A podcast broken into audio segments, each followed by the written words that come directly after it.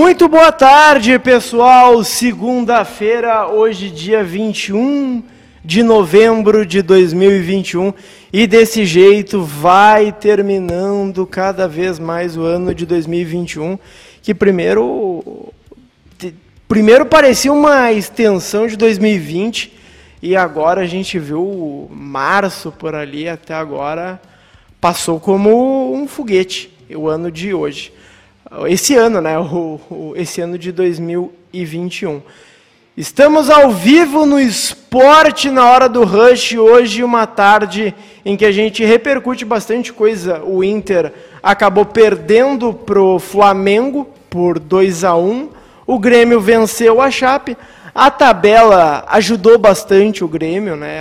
Principalmente pelo pelo jogo do Bahia. O Bahia acabou empatando ontem contra o Cuiabá, o que ajudou bastante. A gente vai falar sobre a situação do Grêmio, a gente também vai falar sobre a situação do Inter, que vai ter um perrengue a mais na briga pela vaga direta da Copa Libertadores, que foi a vitória no sábado da equipe do Atlético Paranaense em cima do Red Bull Bragantino. Já vou dar os primeiros salves aqui para o pessoal que está vendo pelo YouTube. O Carl Trentini mandou um buenas o Matheus Bossman, salve consagrados, o Caco Tricolor, boa tarde, seus bosquilhas enganadores, o Aliston Silva, se vocês querem que a Guirre vá embora, vá Guirre, vá Guirre, esse é o pessoal comentando o programa de hoje, que é um oferecimento de Mamute Câmbios Automáticos, lá na Marechal Deodoro 454, Industrial Novo Hamburgo, Mamute Câmbios Automáticos, excelência com preço justo. Vera Internet. Quer mais velocidade e qualidade na internet de sua casa ou escritório? Vem agora para a Vera Internet. Siga no Instagram, arroba Vera Internet, para saber mais. Vero é ultra velocidade e entretenimento para você e sua família.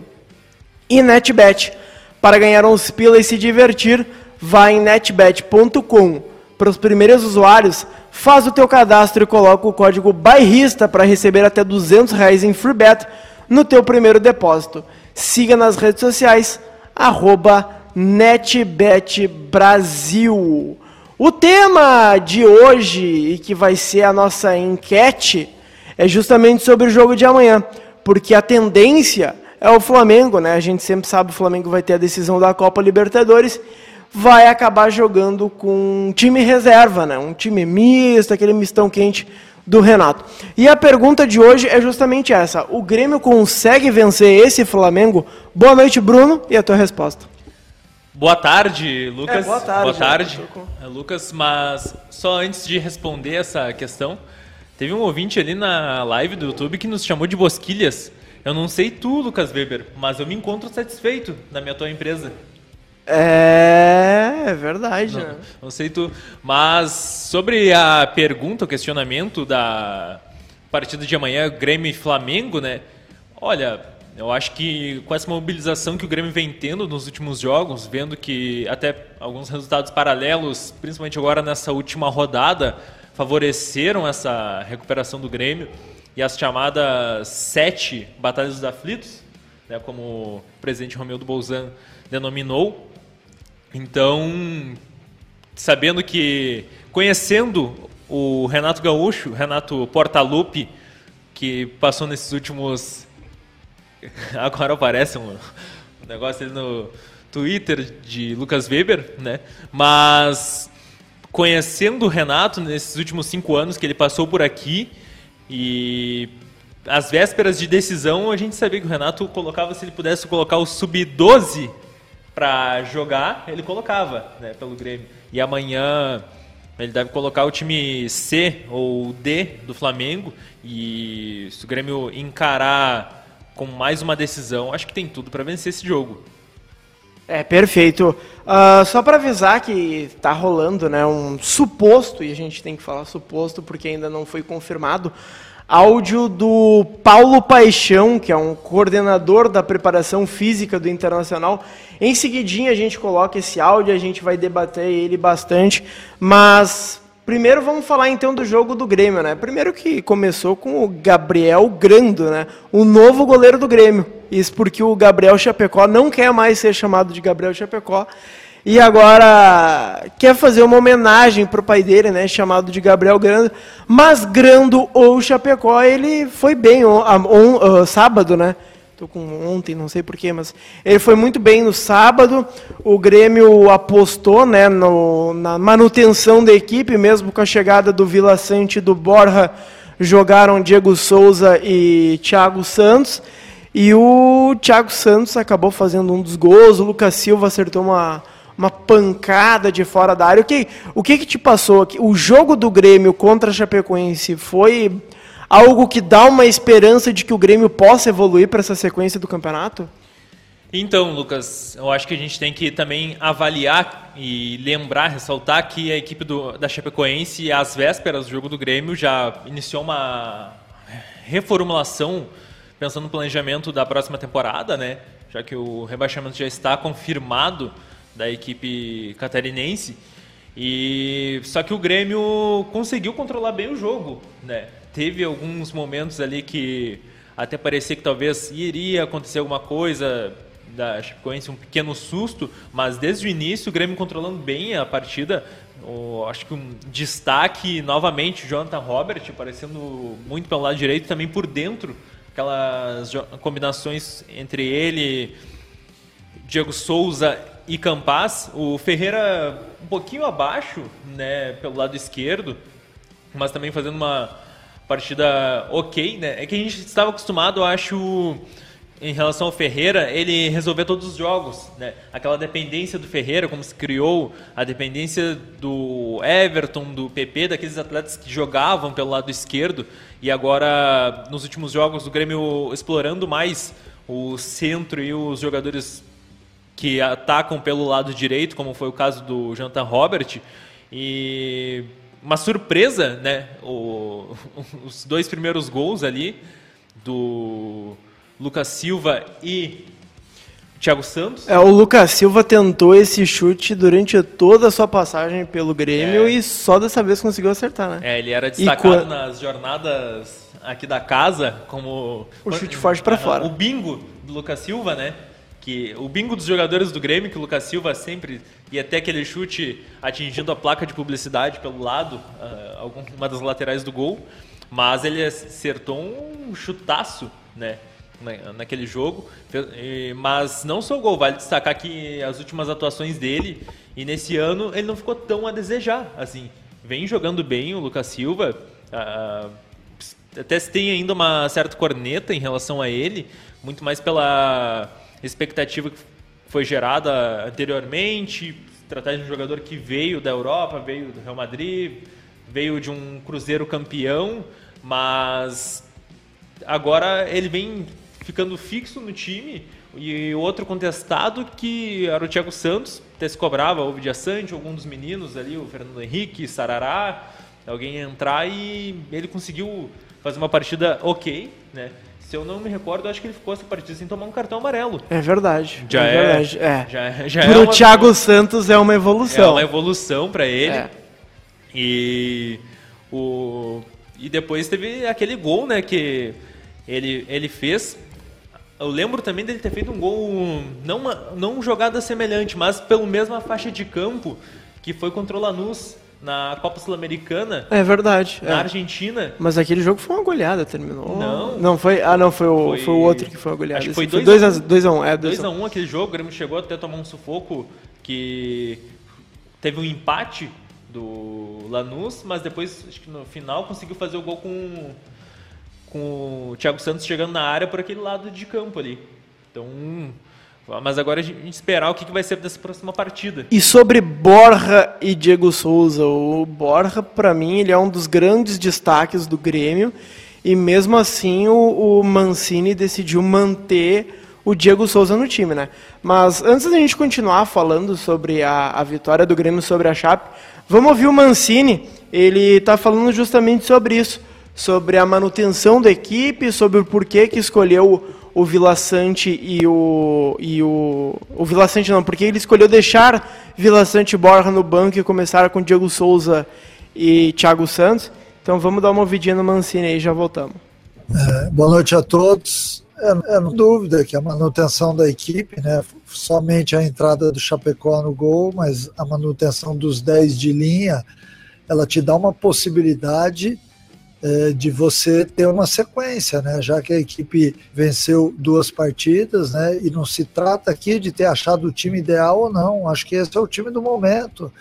É, e eu vejo no elenco todos os jogadores muito, muito focados exatamente nisso. Que a gente possa realmente fazer um final de campeonato agora diferente, buscando a nossa meta que é vencer todas as partidas e há uma necessidade em cima disso também. Então, por isso que a manutenção do time, ela te dá uma possibilidade é, de, um, de um time revigorado, né? Não quer dizer que será o mesmo time do, do jogo do Flamengo ou do Bahia, que são os próximos. Mas hoje eu acho que foi fundamental até para que a gente tivesse é, os conceitos de jogo que nós tivemos diante do Bragantino e hoje bem estabelecidos.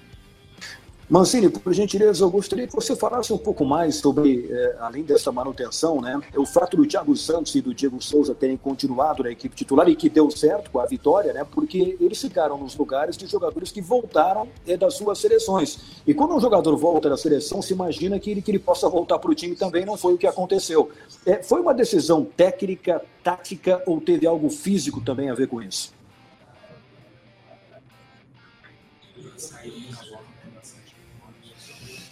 É, bom, se, se, eu entendi bem a pergunta, foi sobre a manutenção do Thiago Santos e do Diego com a volta do Vila Sante e do Borja.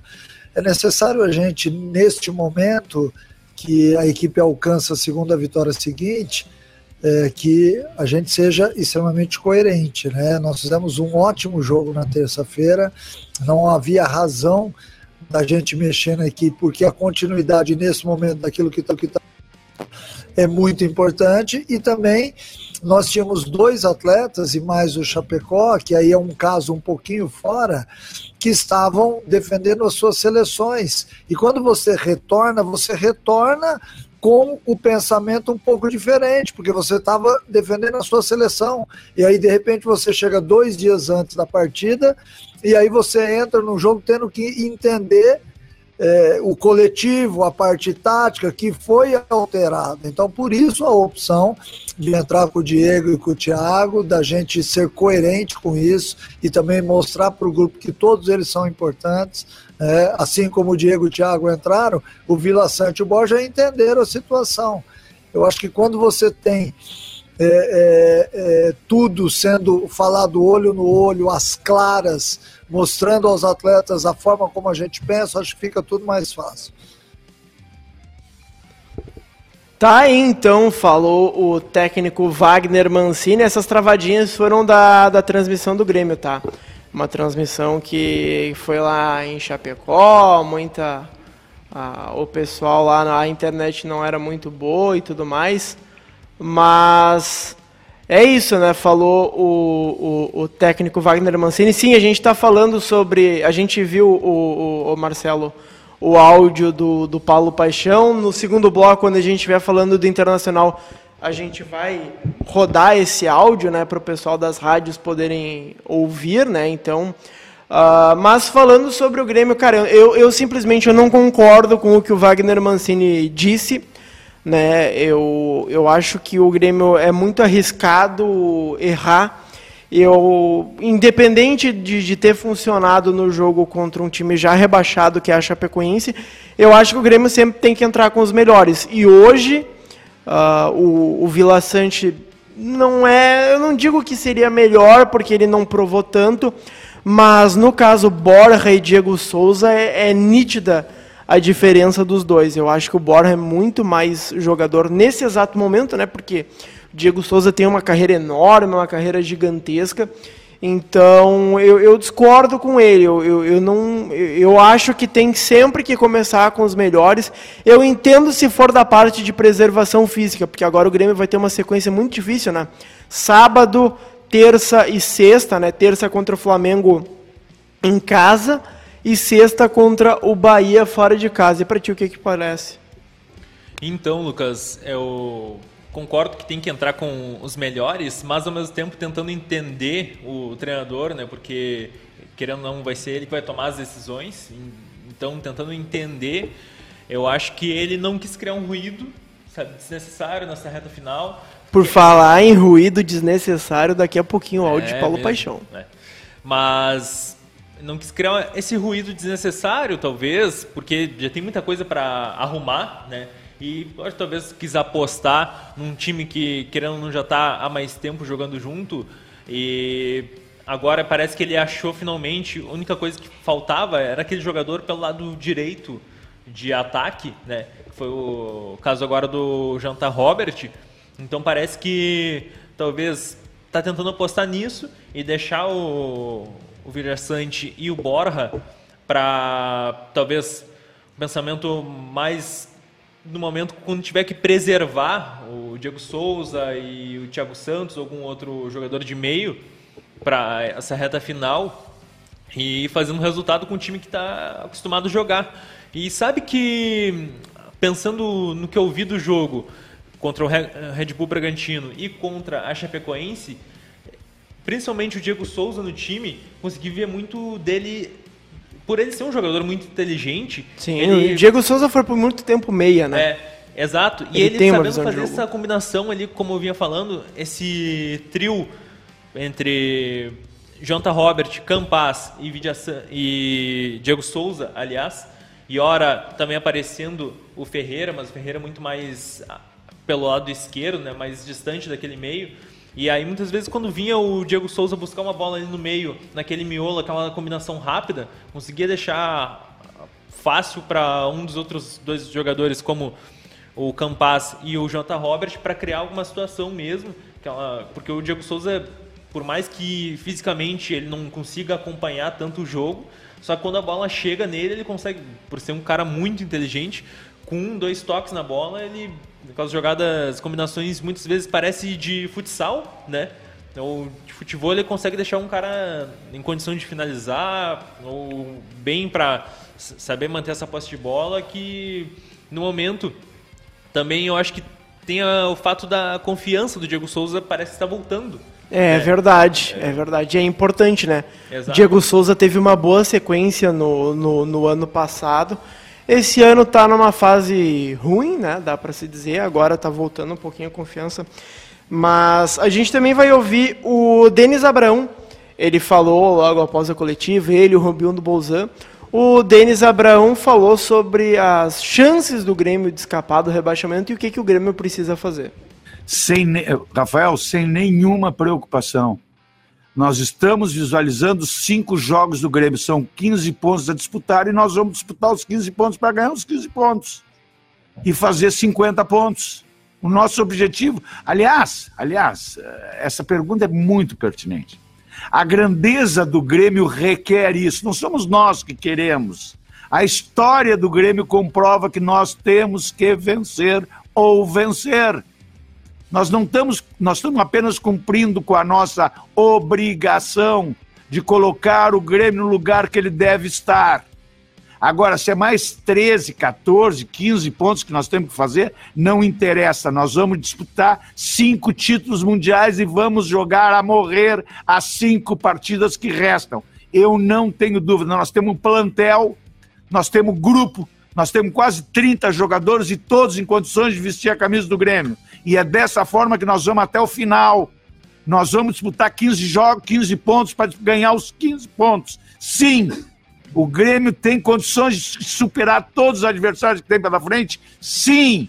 Se vai conseguir, não sei. Mas o nosso objetivo é buscar os 15 pontos. Nós não estamos fazendo contas, até porque estatística é o nosso forte. Mas eu não estou preocupado com a estatística. Eu estou preocupado é com o futebol. E o futebol, graças a Deus, está indo muito bem. E vai melhorar mais ainda.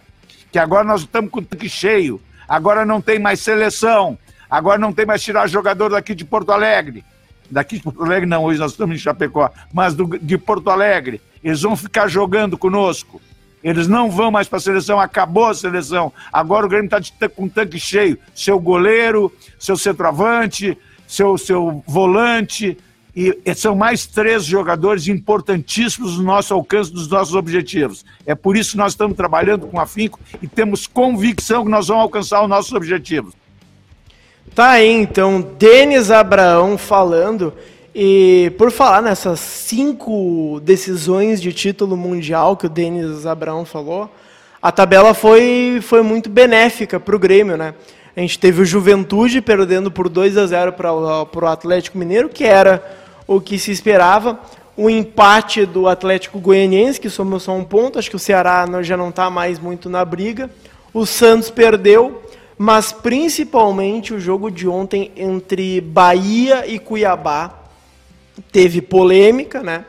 O, eu vi o pessoal reclamando do Guilherme Belintani, presidente do Bahia, de que, pô, vai, reclama agora, reclama agora.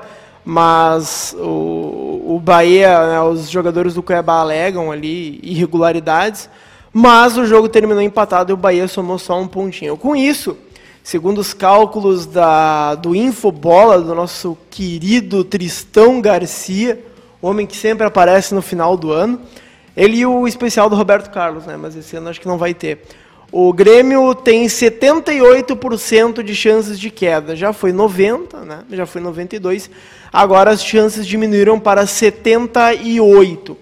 O Sport está com 33 pontos, uh, está com 98% de chances de queda. O Grêmio com 35 pontos tem 78%.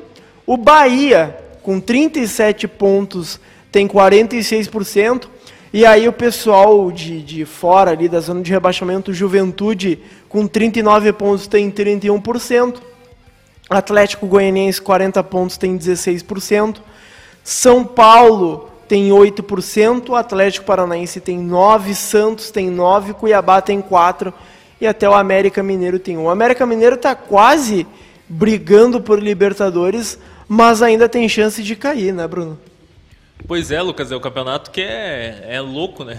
As quantidades de vagas para as competições internacionais e todos os times brigam por alguma coisa né? nessa reta é. final. É, porque o, a tendência é que o 16 colocado vai comemorar que não foi rebaixado e do 15 em diante vai ter vaga para alguma competição. É, uma Sula, uma Libertadores. E... É, é, isso que virou o Campeonato é, Brasileiro. o que pode acontecer, inclusive, é, ano que vem, ou uh, ao final, aliás, desse próximo desse campeonato, que a gente já está. Que dia é hoje? Hoje é dia 22, 22 de novembro. E o que? Em poucas semanas a gente pode ter Grêmio e Inter classificados para a Sul-Americana é. de 2022. Pode acontecer. Uh, rapaziada, antes de ir para o intervalo nas rádios, vamos ouvir o Romildo Bozan. Ele falou algo muito importante. Ele falou sobre a possibilidade de o Grêmio ter torcedores nessa reta final do Campeonato Brasileiro. Creio que o que está pesando nesse momento é a gravidade da, da, da ação de quebrar o VAR, quebrar a peça do VAR. Acho que esse talvez tenha sido a coisa mais a coisa mais relevante. Me dá essa impressão, me dá essa impressão. Porque não teria outra justificativa, porque tudo aquilo, aliás, aliás, aqui cabe até fazer um, um pequeno parêntese, né?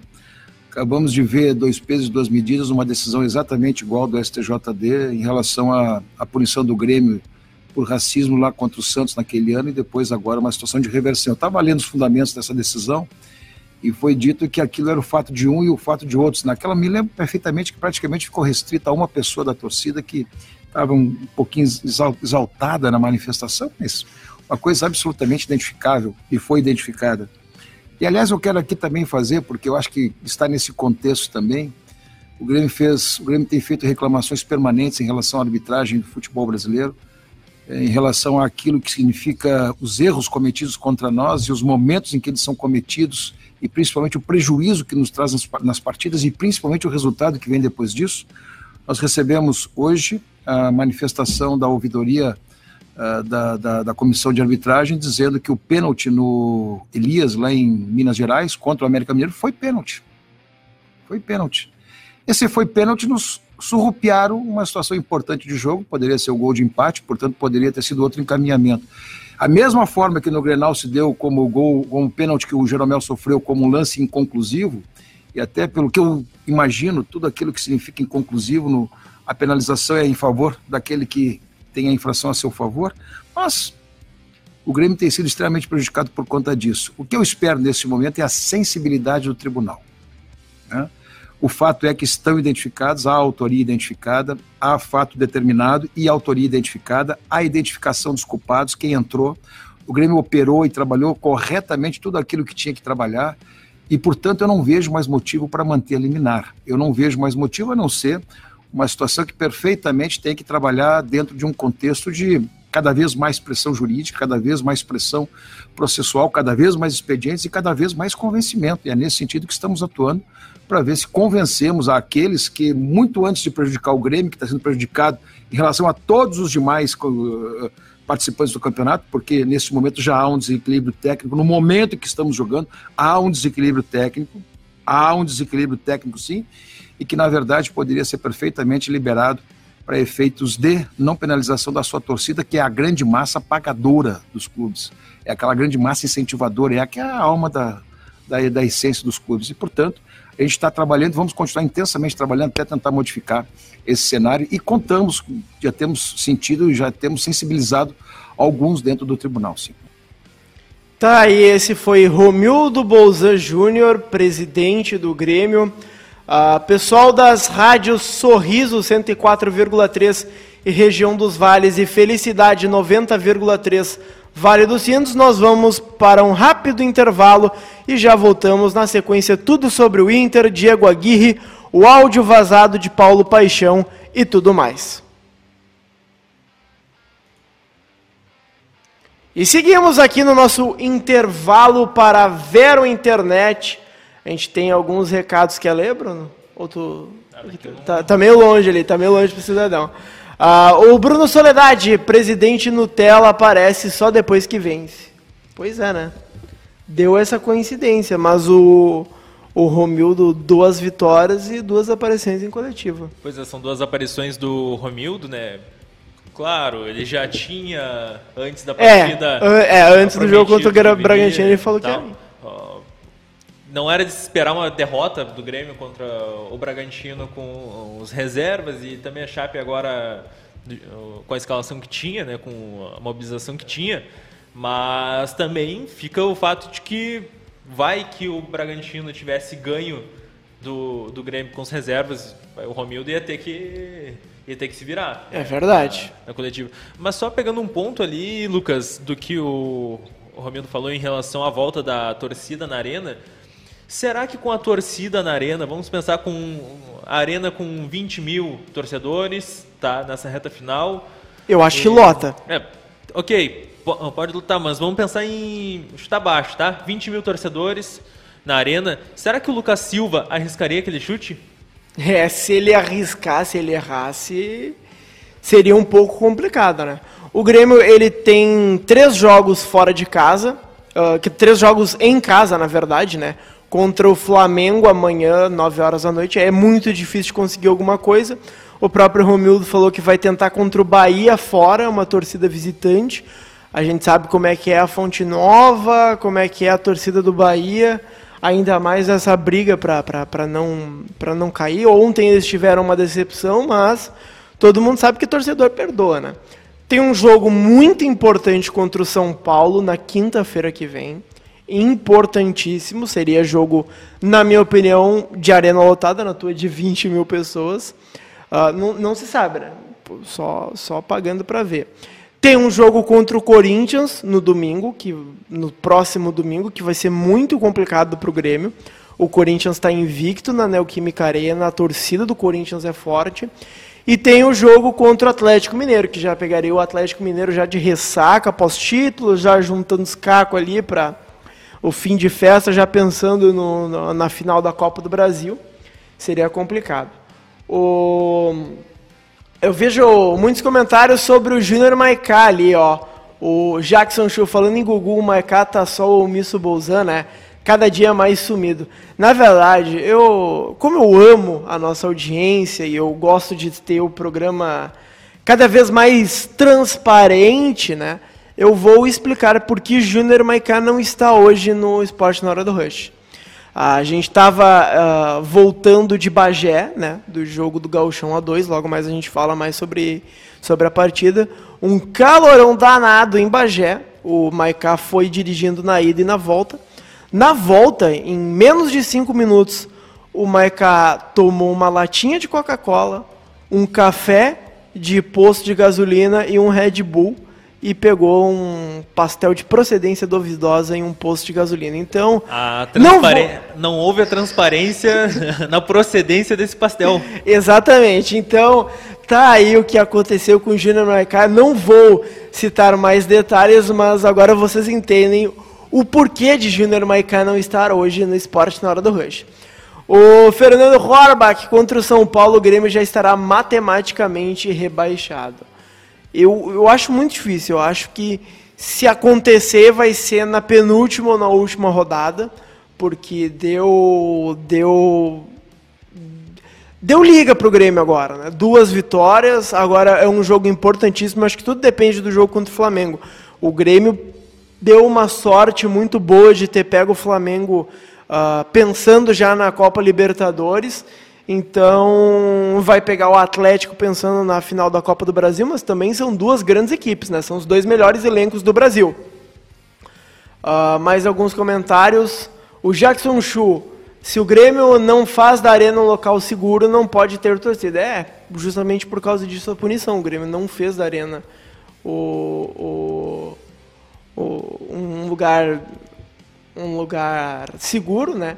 E acabou acontecendo tudo o que aconteceu, né? Justamente nesse dia se esperava né, a, a mobilização dos do seguranças da arena, do policial da polícia, da polícia, era do lado de fora. Era que ocorresse algum problema do lado de fora. E o problema foi justamente do lado de dentro. Quando a segurança chegou já era tarde demais. Por sorte, nós não tivemos uh, algo pior acontecendo, né? Só a cabine do VAR, o VAR é material, é dinheiro, dinheiro não, não, não é tão importante quanto uma vida. E ficou por essas, né? O pessoal acertou o que aconteceu com o, o Júnior Maicá. Ali o Mauro Cade mandou um belo comentário. Mauro Cade, o Grêmio pegou o Bragantino, Flamengo e Atlético todos em semana de final. Não pegou o Atlético ainda, né? Mas vai pegar. Uh, o Bruno Soledade, só identificar marginal não adianta. Qual o tipo de segurança que a Arena teve contra o Palmeiras? Marginais agredindo fotógrafos, moral zero para falar que merece o torcedor de volta. É. E voltamos. Voltamos para as rádios Sorriso 104,3 na região dos Vales e pela rádio Felicidade 90,3 Vale dos Sinos. Esse é o Esporte na Hora do Rush. Daqui a pouquinho a gente vai falar bastante sobre o Inter, né? a gente falou no primeiro bloco sobre o Grêmio. O oferecimento nesse programa é de Mamute Câmbios Automáticos 5135273320, repetindo 5135273320. Atenção, ouvintes têm 5% de desconto, então vai lá na Marechal Deodoro 454 no bairro Industrial Novo Hamburgo, por falar em Novo Hamburgo, né? Tá indo bem na, na Copa FGF. Daqui a pouco a gente vai falar sobre isso. Mamute Câmbios Automáticos, excelência com preço justo. Vera Internet, quer mais velocidade e qualidade na internet da sua casa ou no, no seu escritório? Vem agora para a Vera Internet. Siga no Instagram, arroba Vera Internet para saber mais. Vero é ultra velocidade e entretenimento para você e sua família. E também NetBet, para ganhar uns pilas e se divertir, vá em netbet.com. Para primeiros usuários, faz o teu cadastro e coloca o código BAIRRISTA para receber até 200 reais em free bet no teu primeiro depósito. Siga nas redes sociais, arroba.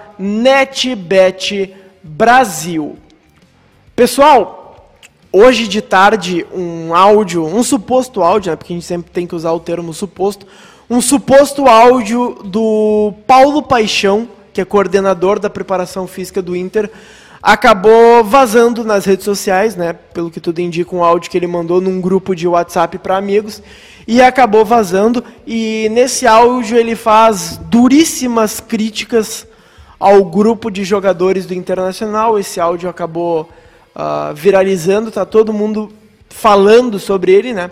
Então, com vocês, o áudio de Paulo Paixão. Fala, meu pai, desculpe aí estender um pouco mais. ainda tem outro, outro, tem outro, outra dificuldade. Diego olha para trás para o banco, é só garoto. É o Bosquila enganador, que é, não é mais garoto, coisa ali, resto tudo garoto. Entendeu? O time vai ter que contratar. Se quiser fazer alguma coisa para o ano que vem, vai ter que contratar. E trocar umas peças aí, já, já umas peças que já estão, sabe?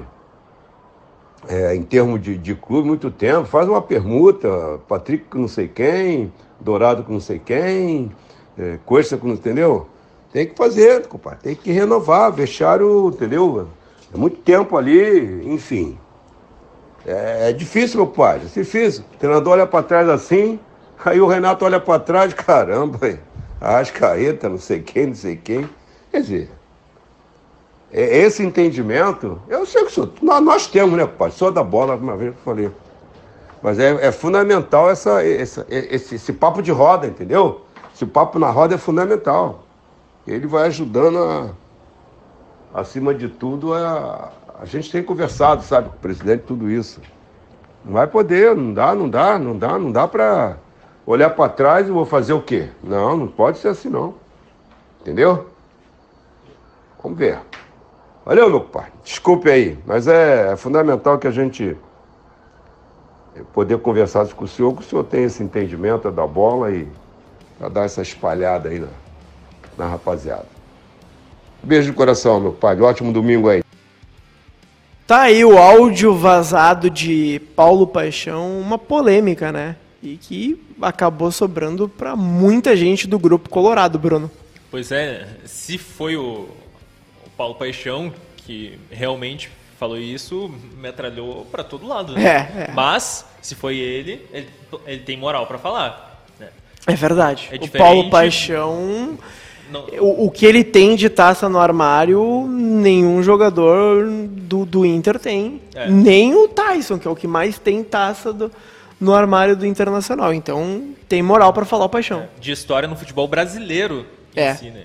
E ele tem moral, mas cria-se um ruído ali desnecessário também. E lamenta-se quem vazou esse áudio, né? Porque parece que ele estava falando com uma única pessoa, não era, pelo jeito, em um grupo de WhatsApp, pelo jeito ele estava falando. É verdade. Parece é que ele estava falando algo privado, né? E parecia confiar bastante quem estava ali. Mas muitas vezes também a gente sabe que pode ter aquele. É, aquela coisa ali de fingir que não sabia que estava sendo gravado, né? Mas para dar um recado. É, para tentar criar uma pauta. É, é. Mas analisando assim o, o contexto do áudio, eu acho que é aquilo que um antigo treinador do Inter falou, do tamanho do grupo, né, na temporada passada. É verdade. Eu vi muita gente nas redes sociais comparando o que o Eduardo Cudê dizia sobre o grupo do Inter ser curto. O que não é um, um demérito, né? O, o, o, grupo é curto, é um fato. Sim, simplesmente é, isso. É um, é um fato e muitas vezes até a gente vê as mudanças de segundo tempo, ou quando sai um jogador assim que é fundamental no time titular, é, o que acontece as mudanças, né? Por exemplo, quando se tira o Edenilson agora nos últimos jogos, é, desde que o Diego Aguirre acertou o time, ele está jogando mais pelo lado, Sim. né? Mas aí às vezes quando daí ficava aquele ruído de quem que ia fazer o meio, o pessoal não satisfeito com o Lindoso, Lindoso Johnny, Dourado, quem que ia fazer ali. E daí quando se tira, como foi parte do segundo tempo, se tira o Edenilson, coloca ele, tira da, do lado, põe ele para o meio novamente, aí falta a opção de profundidade ali, de fazer o jogada andar pelo Dá para botar o Bosquila enganador. É, pelo lado, e é justamente que tem o conteúdo desse áudio que pro ano que vem precisa se pensar, e até mesmo quem será o treinador do Inter, né? Será que será o Diego? É, é, realmente, a gente não sabe se vai ser o Diego Aguirre, o técnico do Inter do ano que vem. Mas sobre esse áudio, era, é algo que, que, que, que é uma pauta constante né, de, de boa parte da torcida por um bom tempo, que é essa reformulação do elenco do Internacional. O Inter tem uma espinha dorsal que vem desde 2018, e 19, 20, 21, já são três anos, três anos do, do do mesmo bolo, do mesmo grupo de, de, de, de jogadores pois é. ali. É. E Tu tem o caso do Dourado, que, que apesar de não. Ele não. Hoje ele não vive nem a melhor fase dele, nem a pior fase dele. Vive uma fase ok. Mas que é um jogador que já passou por, já, já passou por várias fases dentro do Inter, já se reinventou. Talvez, né, segundo o Paulo Paixão ali, seja a hora de se encerrar um ciclo. E outros jogadores também, né? E eu acho que o, o, o grande desafio do Inter pro ano que vem não é nem montar grupo, é criar grupo. É tu ter os jogadores da tua categoria de base, o Inter tá numa final de categoria de base. Eu sei que para muita gente que trabalha com isso o título não importa, mas demonstra a força do grupo, né? O Inter contratou um, um, alguém que, que tem uma metodologia sobre categorias de base, que foi o Gustavo Grossi. Então, o, o grande desafio do Inter ano que vem vai ser montar um grupo forte a partir das categorias de base. E aí fazer algo parecido com o que o Corinthians fez. Investir em contratações pontuais. Investir num Roger Guedes, investir num Juliano, investir num William, que pode não estar tá jogando, mas a gente sabe a qualidade dele. E rechear o grupo com esses atletas jovens da base Alguns eu acho que realmente já não tem mais o que se fazer. O Patrick, por exemplo, é um. Eu gosto do Patrick e tudo mais. Mas eu acho que já, já, já se encerrou o ciclo. Já não vai ter mais muito o que agregar o Patrick no time do Inter.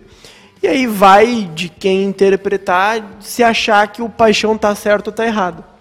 Pois é, e pensando ainda na próxima temporada para o Inter, saber usar o valor do que deve ser a principal venda do Inter, que vai ser talvez o Yuri Alberto saindo. Né? Exatamente. Né? E aí, ao contrário do, do Grêmio, saber usar esse dinheiro que não adianta só ter e trazer jogador ou contratação cara por trazer, né?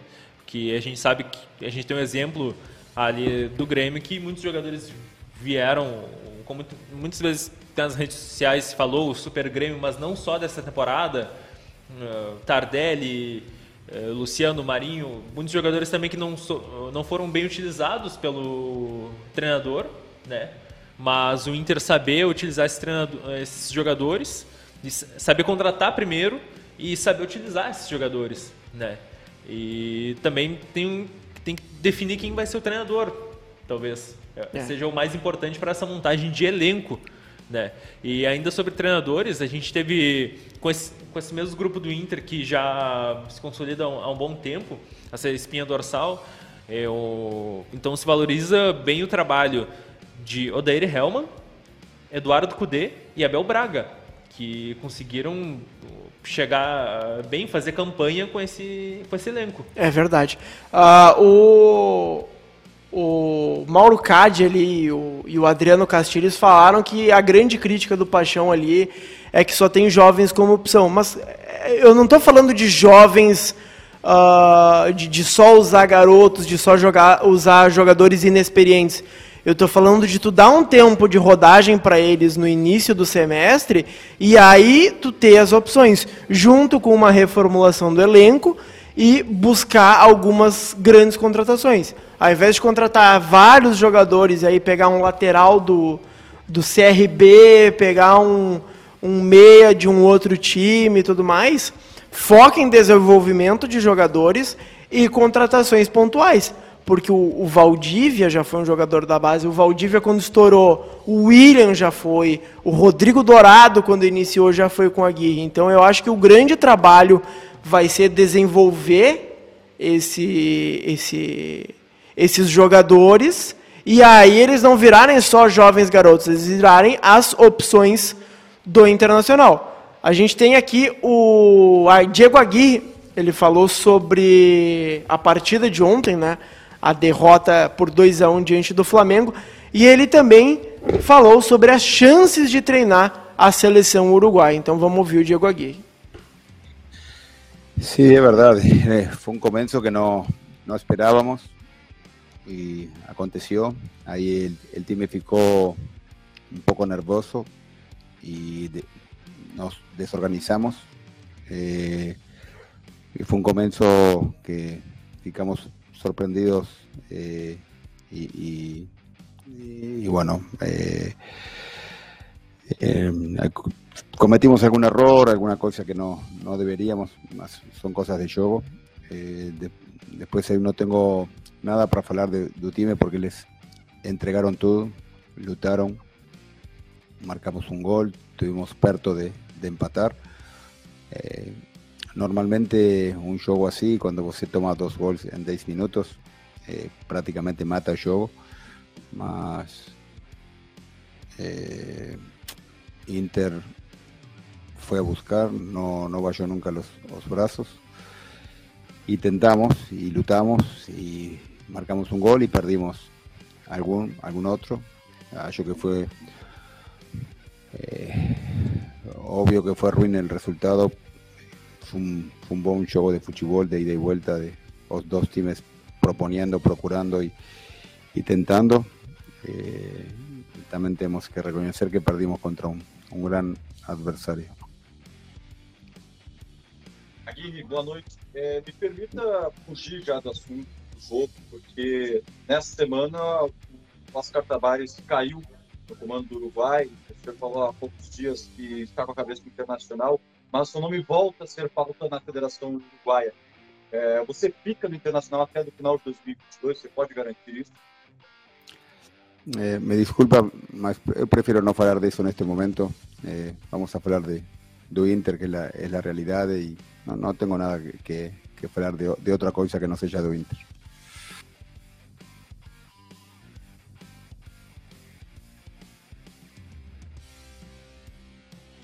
Tá então, o técnico Diego Aguirre falando sobre nenhuma possibilidade de treinar a, a, seleção uruguaia, pelo menos por enquanto, né?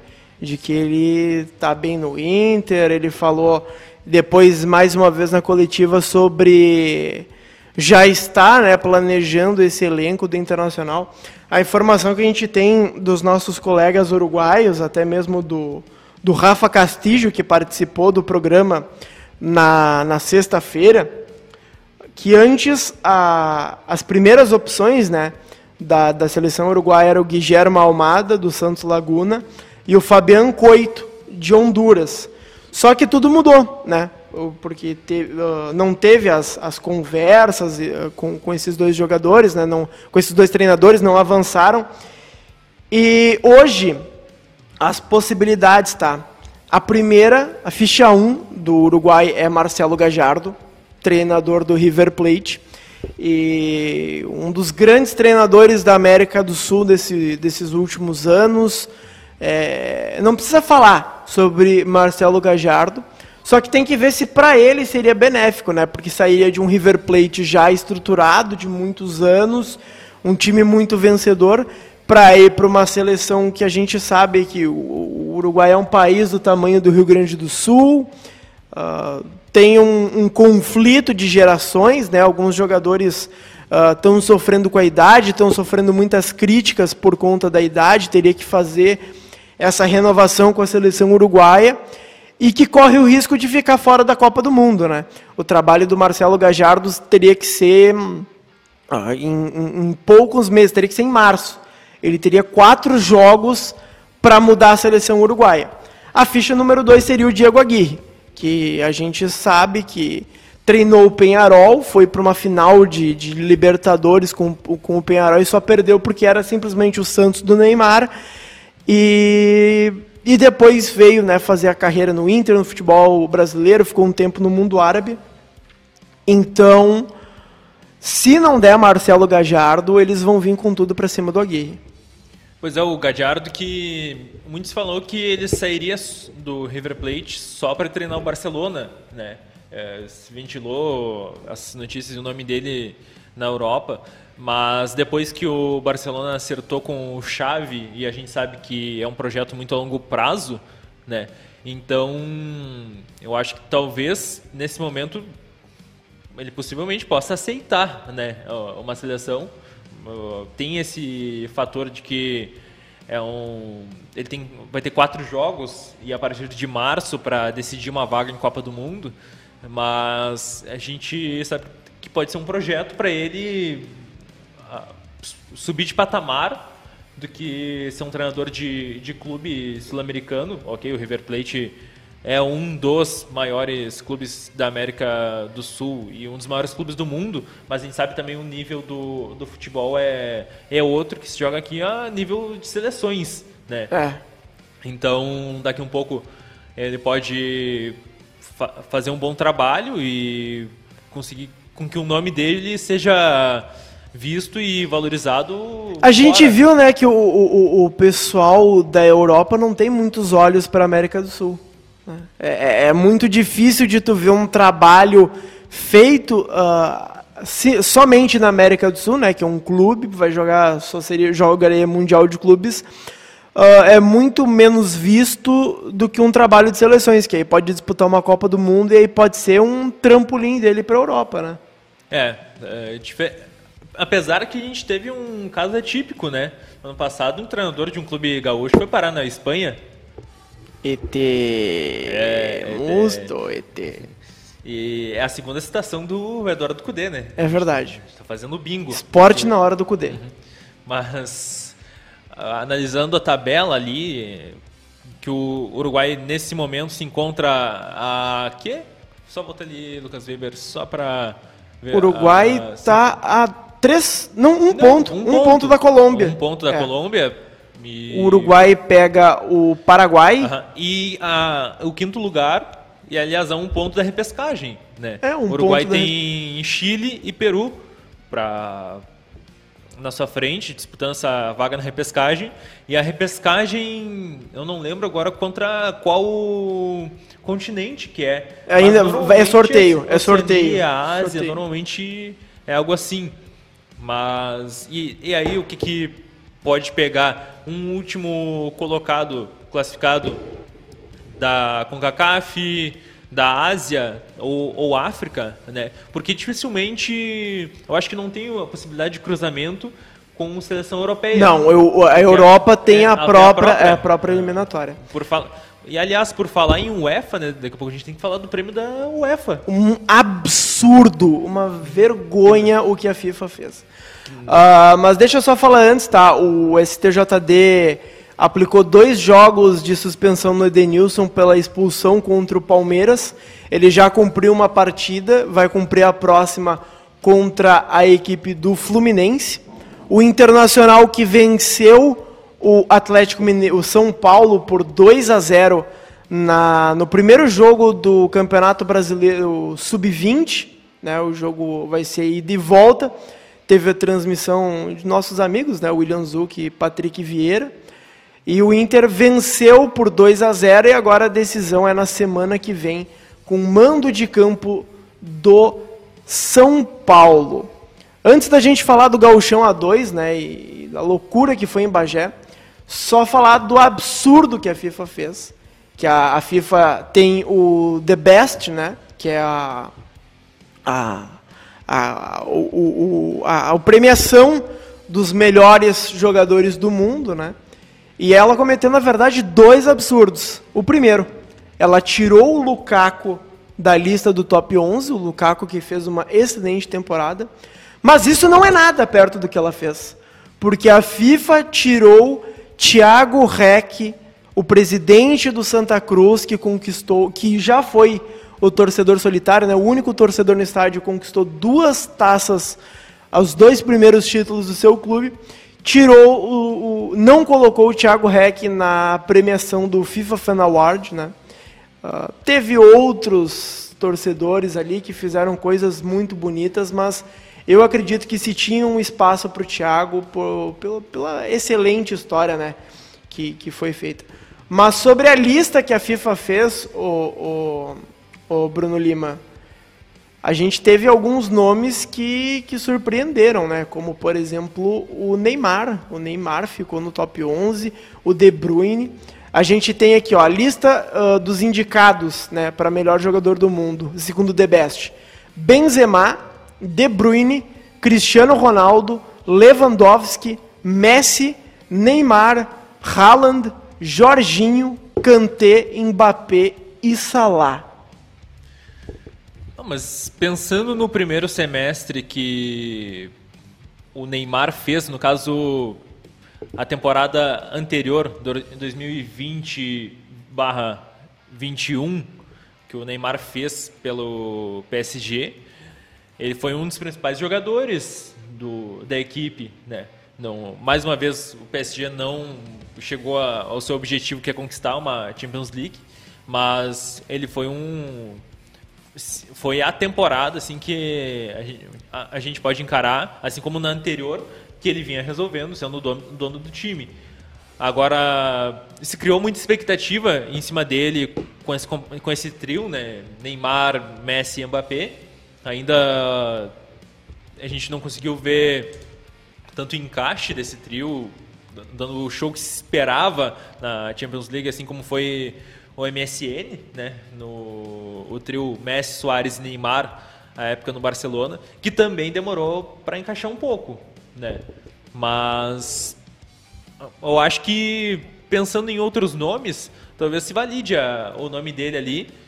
E, mas eu acho que quem foi mais importante ainda entre esses nomes em nome de brasileiro foi o Jorginho. É. O brasileiro italiano.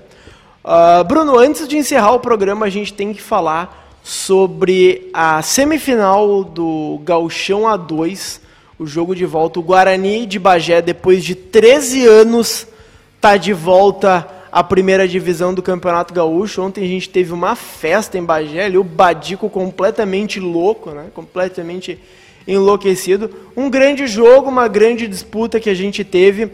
O Guarani de Bagé venceu por 2 a 1 os gols dos dois destaques, na minha opinião, do time, né? O Alan Luan e o Elder, que é artilheiro do, da equipe, né? Artilheiro do Índio. E agora a gente já vai ter as finais, né? A final vai ser o jogo de ida quarta-feira, 8 horas da noite, no Estrela d'Alvo jogo de ida, Guarani União Frederiquense, e a decisão em Frederico Westphalen, domingo, 13h30 da tarde, União Frederiquense e Guarani de Bagé. Lembrando a todos os jogos ao vivo na FGF TV e também na TVE. Outras decisões que a gente teve na Copa FGF. O São José venceu o Passo Fundo por 1 a 0, todos os jogos de ida. O Bagé empatou em 1 a 1 com o Novo Hamburgo. O Aimoré empatou em 1 a 1 com o Grêmio e o Brasil de Farroupilha perdeu por 2 a 1 para o Glória de Vacaria. No gauchão feminino, o Grêmio venceu o Flamengo de São Pedro por 12 a 0 e o Inter venceu o Brasil de Farroupilha por 10 a 0. Então a final vai ser um Grenal e a disputa do terceiro lugar vai ser entre Flamengo de São Pedro e Brasil de Farroupilha. Aí a gente está vendo, né, ao gol do Welder. Olha só, agora ele vai entrar ali e vai pular no alambrado. Comemoração raiz, né? Uma grande mobilização do Guarani de Bagé, uma grande festa que foi feita lá pelo pessoal do Índio e um acesso merecidíssimo. Bruno Lima, teus destaques finais em 30 segundos. É, o, meu destaque final é que haja chão para percorrer para vocês que fazem Haja chão no gauchão. Haja chão no gauchão. Bagé, Frederico Westphalen. Vai ser longe. Então é isso, pessoal. Um abraço a todos em nome de NetBet, Vera Internet e Mamute Câmbios Automáticos. O esporte na hora do rush de hoje fica por aqui. Tchau, tchau.